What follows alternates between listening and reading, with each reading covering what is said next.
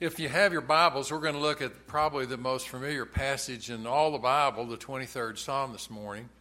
The title of my message is The Unchanging God in a Changing World. We're going to talk about that together this morning.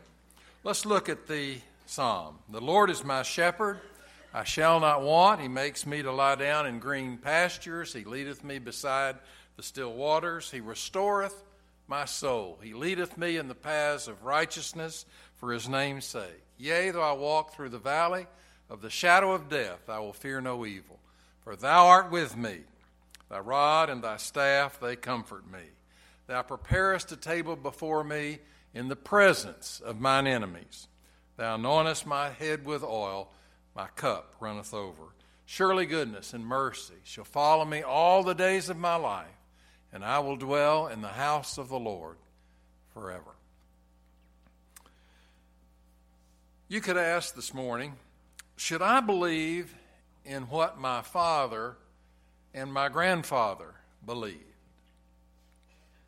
Well, the answer to that is yes, if they understood God's revelation correctly. Then you should believe just as they did all the changes in modern society, and everything is changing. It's just, a, would you believe that Sears is going out of business? I mean, I grew up at Sears. You know, can you believe that all of these things that we've held so true and near, uh, they're kind of passing off of the uh, scene? Well, those things do not affect eternal truth eternal truth is still true, no matter what happens.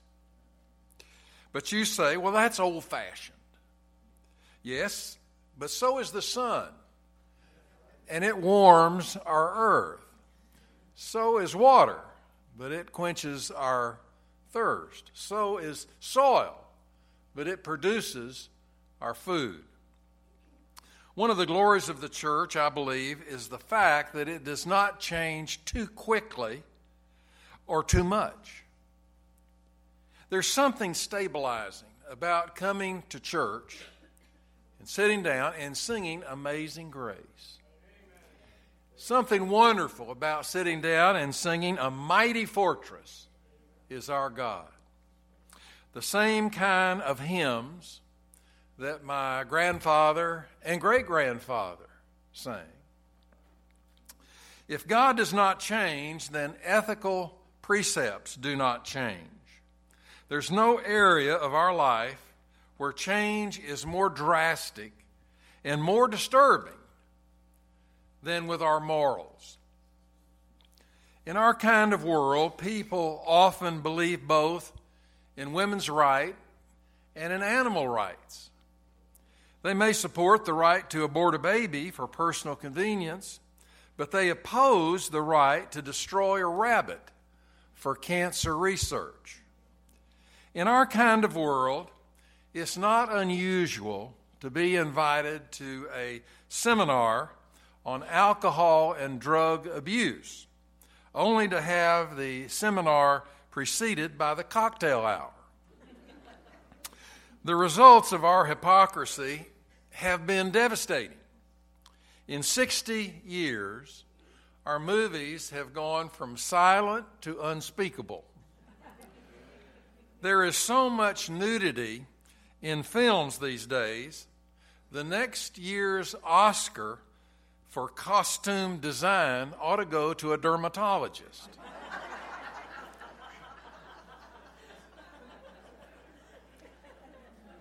Verse 2 says, He leadeth me in the paths of righteousness. That speaks of a steady, and I mean steady, guidance that the Lord has been giving. He gave it since Adam and Eve. He's still giving it today to those that will respond and listen and change the modality of their life if they need to.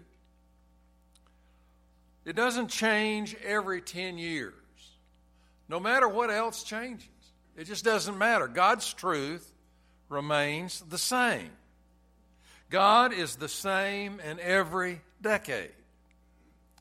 50% of our marriages now end in divorce. Odds are, when a couple walk down the aisle together to be married, their marriage will last less than seven years on average. One of them will leave before the warranty on their washer and dryer goes out. 42% of our young people say they are active sexually. I imagine many of those are lying. It's probably much more. One out of every four households in the United States will have a major theft or some kind of violent act around them this year. One out of five women of childbearing age will have an abortion. During abuse, suicide, venereal disease, these and other problems are the major things that confront every one of us. So serious is the problem that schools and governments are talking about putting back in a class on values, human values. You know, they took that out. And of course, uh, many of our values went out as well. Now they're talking about putting that back in because of all the terrible things that are going on. Verse 3 says, He restoreth my soul. It's speaking of the healing only the unchanging God can do. The unchanging God. We're talking about the unchanging God in a changing world. The church must accept part of the responsibility for the moral meltdown of our society our fear of being labeled as old fashioned or prudes or holier than thou. We have developed a cavalier attitude about sin. One well known television preacher put it this way I never use the word sin in my sermons. It's negative, and there's already too much negative stuff in the world, so I just never talk about that. Verse 2 says, he leadeth me beside the still water. He restoreth my soul. This speaks of a spiritual healing, a deep healing within our heart and mind and soul that only this unchanging God can do. Those who oppose the truth desire a church that will not interfere. There is nothing, writes William Barclay, that the world would like so much as a silent church. Yesterday, I was so proud of our choir, Brother Jim, uh, that sang at the veterans event. There were a lot of people there, and I was glad that we were there, that we were able to give a witness for our Lord. I think that's wonderful. I think next year, what we ought to do is get a hundred more people in the choir that day from our church. I know robes be expensive, but uh, maybe we can do it. And then when we came out on the stage, the people that were there would say, Goodness, what is going on at Trinity Baptist Church? There's a hundred people in the choir. The next Sunday they'd come and visit. Let me tell you of something I did years and years ago. It's about 35 years ago. I was a single adult minister at a church in Dallas, and we had 900 singles. And it was just unbelievable. They uh, heard about it, of course, all over the state, and, and uh, somebody decided at the annual single adult conference for Texas that they would invite our choir. They heard that we had a single adult choir to come and to sing. And they asked me if we would do that. And I said, yes, we'll do it. Well, I got to thinking about that. And I thought there's going to be two or three thousand singles at that event. So I told uh, everybody in our singles group, I said, uh, why don't we have about 900 people in our choir? I said, they'll never forget that. So I challenged them for a month. I said, You know, I want you to sing in the choir on that day. And uh, we had the guys wear white shirts and blue pants, and the gals uh, wear something uh, blue. And so 900, of course, didn't show up, about 400 did. And I told them exactly what to do. I said, You see that side door over there? Get outside of that door. All of you get outside and come in single file. And go row by row by row by row. And don't walk quickly. well, they came in just that way. And every single adult that was in that room was thinking about moving to Dallas that very night. They just couldn't uh, believe it. Well, you know, we've got to do something that speaks to our world. There's a lot of people out there to lead to Jesus.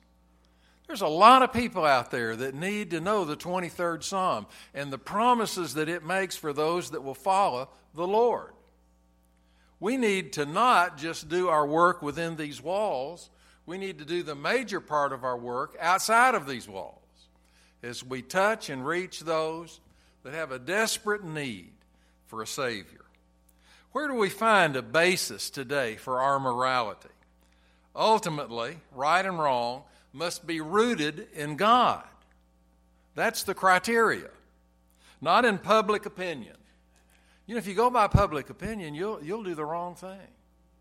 If you go by popular vote, you have a 50 50 chance of doing the wrong thing. If you go by a Gallup poll, you know, five years later, you might uh, say, Boy, we did the wrong thing after that poll. If we are to find our way out of our moral maze, we must return to God, not only as a neighborhood, but as a country, as a world. We need to turn to God. Right is right because God said so. Wrong is wrong because God said so. And God never changes. If He never changes, then right is right and wrong is wrong. If a thing was right yesterday, it's right today and it will be right tomorrow. If a thing was wrong yesterday, it's wrong today, and it will be wrong for a thousand years if the planet lasts that long. If a hundred people say a foolish thing is good, it's still foolish. Numbers have nothing to do with it. It's all related to God. And these time tested laws are how life works for the best. The Bible is our manufactured operations manual. It's a manual for us, for people that don't know anything about God. It's a manual for them. It's a manual for the most mature Christian in this room today. It's a manual that we need to read. I hate to read manuals. Whenever I get something in the mail, I try for a while to fix it, and I can't. And usually then Cindy comes and fixes it. I hate manuals. I hate directions. I don't want to do that. But most of the time, I can't do whatever it is unless uh, you do the directions. You know, we can't live the kind of life that God wants us to live if we don't go by the manual. That's it. That's the manual. If we follow it, we will find life at its best. Verse 4 says, Thy rod and thy staff, they comfort me. The Bible is our rod and staff. We don't have a rod and staff anymore. You know, it used to be the shepherds, when they had rods and staff, they would take the staff and kind of whack the sheep if it got out of line or if it started wandering off. The shepherd would use it to kind of get all the sheep back in line. Well, what is it that gets us in line? It's the Word of God. That's all there is. It sure isn't going to be TV. Don't you think it's interesting what's happening in Hollywood? All of these people that have been so derogatory about Christians and guns and all that, incidentally, they all have bodyguards with guns. Just thought you'd want to know that. Uh, you know, they're, they're so down on God, so down on, on people that stand up for Christ, stand up for the cross, stand up for the flag. They're down on that. Well, you know what's happening now is a lot of things that they did years ago are coming to the forefront. And it's happening over and over and over again. Stuff that they did 40, 50 years ago, that they did 10 years ago, five years ago. I did a lot of things wrong when I was younger, and you did too. And you know what? The blessing that we have is that we know what to do with our sin. We present it to Christ, and He forgives us. And then we move on. You know, these uh, folks in Hollywood, they're, they're having a terrible time. They're going to lose a bunch of money. Boy, that's where they, uh, that's where they listen. It's when it starts uh, hurting their money. You know, these pro football players that are down on their knee, when they cut their salaries in half, they're going to be standing up. I guarantee you, I guarantee you that is going to happen. Because God does not change, personal accountability does not change. The attempt to evade personal responsibility for our actions is not new. Since Adam was caught red handed with the fruit in his hand, people have tried to blame somebody else for whatever's wrong in their life. Adam said, This woman gave me the apple. It's her fault. She gave it to me. She told me to eat it, and I ate it. When Eve was confronted, she said, It was the serpent that beguiled me. It was the snake. The snake did it. it wasn't me. Our age has t- evaded personal responsibility to new heights, or perhaps I should say to new depths. We now have no fault divorce. We now have no fault insurance. A lot of folks would like to have no fault sin. We would like to blame everything on our heredity, our environment, our parents, our schools. You know, we want to say it's their fault, not my fault, it's their fault. There is sin that cannot be blamed on genetics or environments or parent or school or society or being poor or even being rich. We can only take responsibility for it ourselves. The Bible states succinctly Be not deceived, God is not mocked. For whatsoever a man soweth, that shall he also reap. Galatians 6 7. If God does not change, personal accountability does not change. Verse 5 said, Thou preparest a table before me in the presence of mine enemies. What does that mean? It means that God gives us the provisions that we need. Years ago, I took a trip that kind of went by South America, and there were literally hundreds and hundreds of thousand people that lived in boxes big boxes. Some of them lived under trees. Some of them lived uh, in a little cave that they had dug out. You know, when I got back home, I was real glad I had soap and a towel and a shower. I was real glad that I had air conditioning and TV and radio and a sweet little dog that uh, lived with us and that nobody was trying to eat.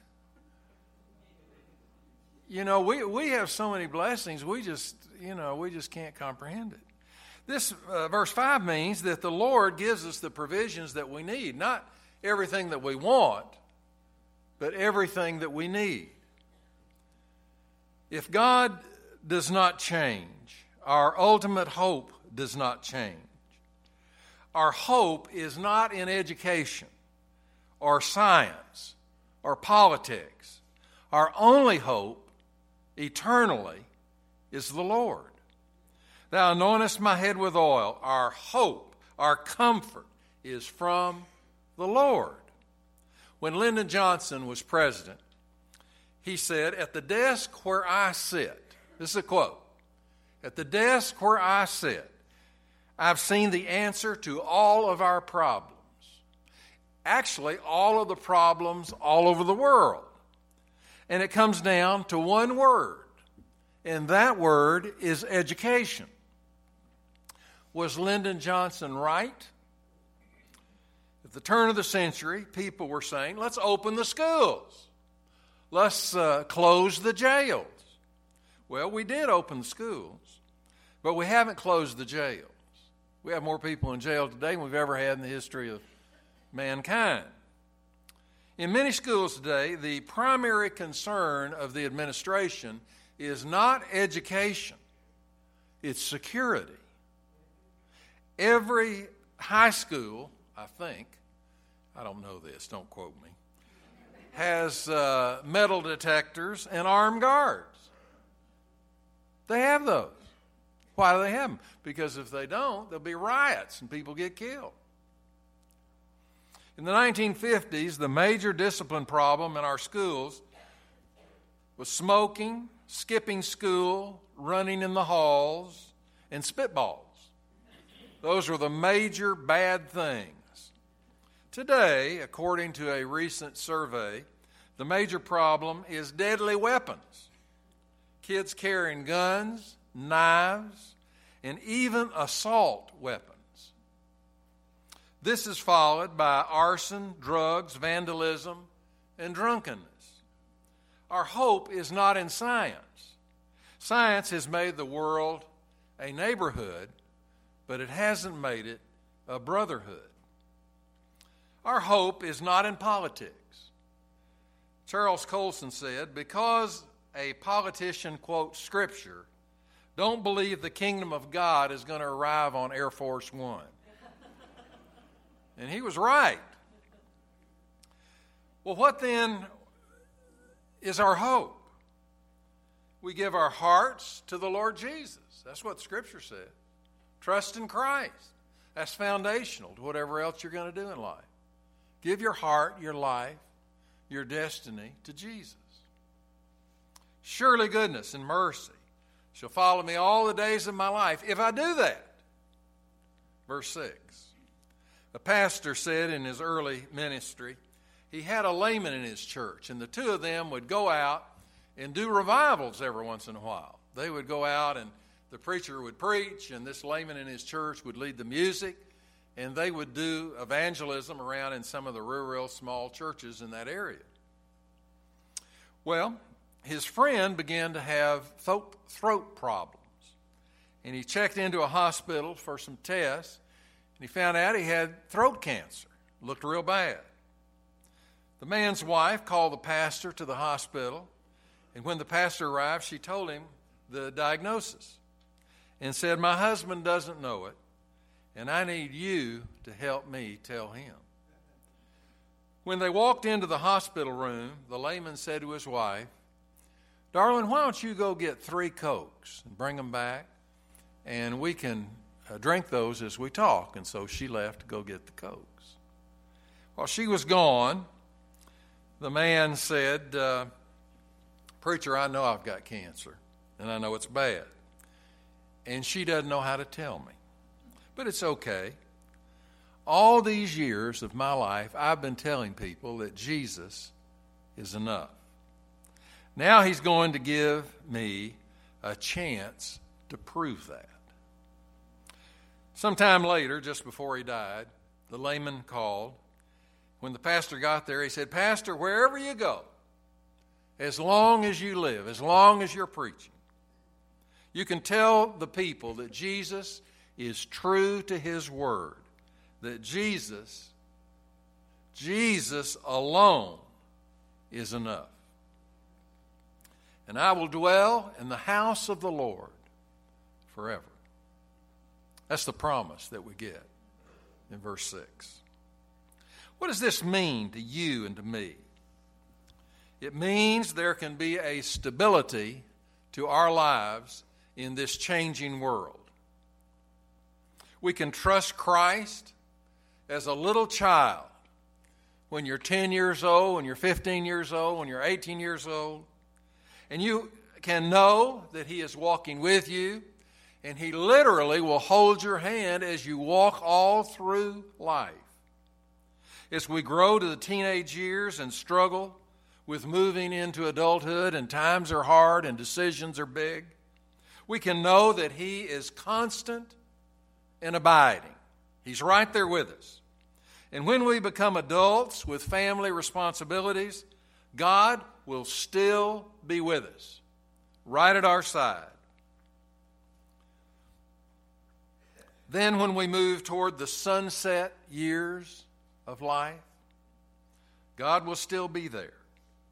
And when we walk through the waters of the river of death, we will be able to say with David, The Lord is my shepherd, I shall not want. He maketh me to lie down in green pastures, He leadeth me beside the still waters, He restoreth my soul. My soul. These are some things that you can count on. You know, we can't count on a lot of things. We can't count on some people. We can't count on everything to go just right. But there are some things that will never, ever change. And the most important one of those is our Lord. If you're here in the house today and you've never trusted, believed in Christ as your Lord and Savior, we want to invite you to do that. If you're here in the house today, you need a church home, you've been visiting around, the doors of our church are wide open. We want you to come in. We want to be a brother and a sister in the faith to you. We want you to become a part of our family. We want to love you. We want you to love us. We want to walk together through this life. We want to do the best we can to serve our Savior. If there's a decision that you'd like to make today, I'm going to stand right down here at the front. We're going to sing a hymn. You just slip out, slip forward, and say whatever you'd like to do. Trust in Christ, join the church, rededicate your life, however it would go. However, the Spirit of God would lead you this morning. I pray that you would come. Let's stand and sing.